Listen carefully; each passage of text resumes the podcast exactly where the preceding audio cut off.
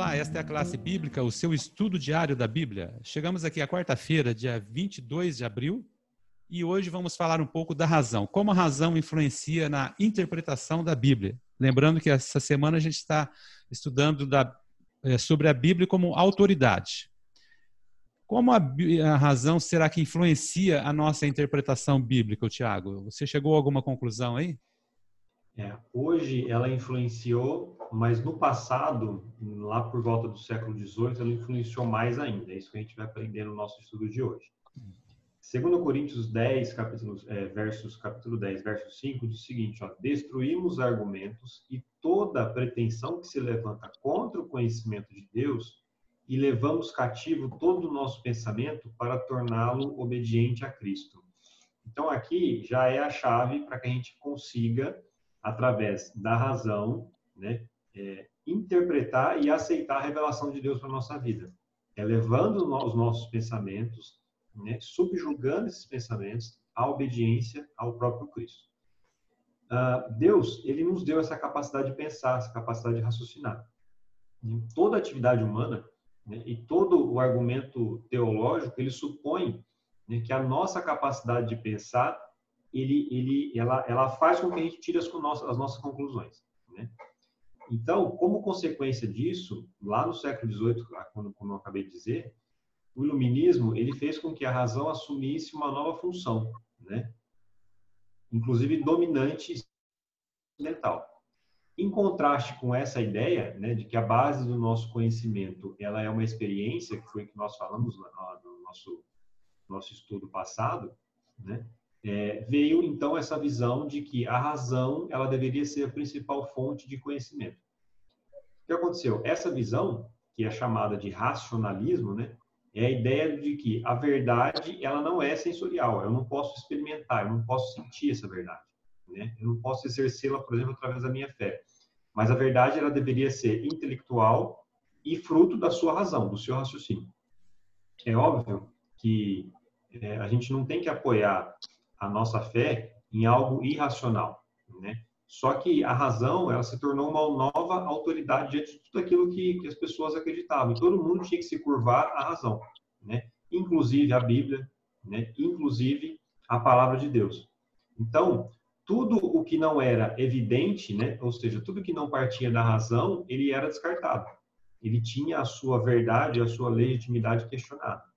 Inclusive os milagres, as ações sobrenaturais de Deus, né, como a própria ressurreição de Jesus, o nascimento de Cristo, né, através da, da, da concepção da Virgem Maria é, pelo Espírito Santo, né, a criação do mundo em seis dias. Então, tudo isso foi descartado né, quando se colocava a razão acima de tudo, inclusive da palavra de Deus. Só que lá em Efésios 4,18 diz assim, ó, é, eles estão obscurecidos no entendimento e separados da vida de Deus por causa da ignorância em, em que estão, devido ao endurecimento dos seus corações. Ou seja, nós temos que nos lembrar de que mesmo o poder do raciocínio, né, a nossa razão, foi afetada pelo pecado. E a gente precisa colocar isso, essa nossa razão, nosso raciocínio, sob Cristo, para que a gente possa então compreender qual a sua mensagem, qual a revelação dele para nós hoje. Só quando a gente aceitar de que a revelação de Deus, né, ela foi é, é, é, transmitida, ou seja, corporificada através da palavra de Deus escrita através da Bíblia, né, como supremo em nossa vida, a gente vai estar disposto a seguir aquilo que está escrito na Bíblia e aí sim raciocinar de forma correta. Muito bom, olha aí. E temos aí algum tempinho ainda. Vocês têm um minuto cada um. Vocês querem comentar alguma coisa? Renan, Pedro? Então, queria falar sobre é, essa questão do racionalismo.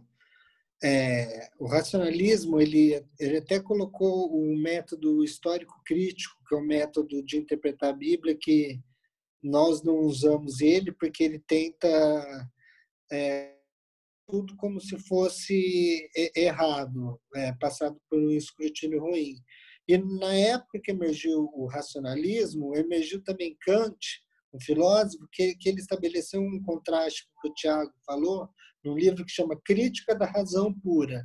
Ou seja, ele faz assim, que ele mais ou menos fala assim, que a nossa razão humana é limitada, a nossa razão não dá as, a, a respaldo para nós conhecermos tudo, conhecermos a, todos os aspectos da realidade. É limitado. Nós devemos reconhecer aquilo que nós não não vamos saber. Então, é, isso é muito importante, e principalmente em relação à Bíblia, em relação a Deus. Nós sabemos que Deus é um ser transcendente, transcende a cultura, transcende a razão.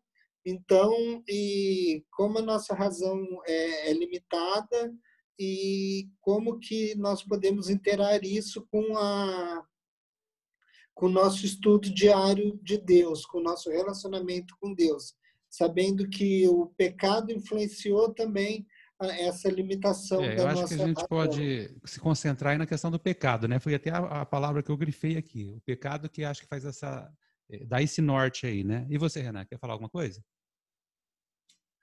Eu acho que os nossos amigos já falaram tudo, já.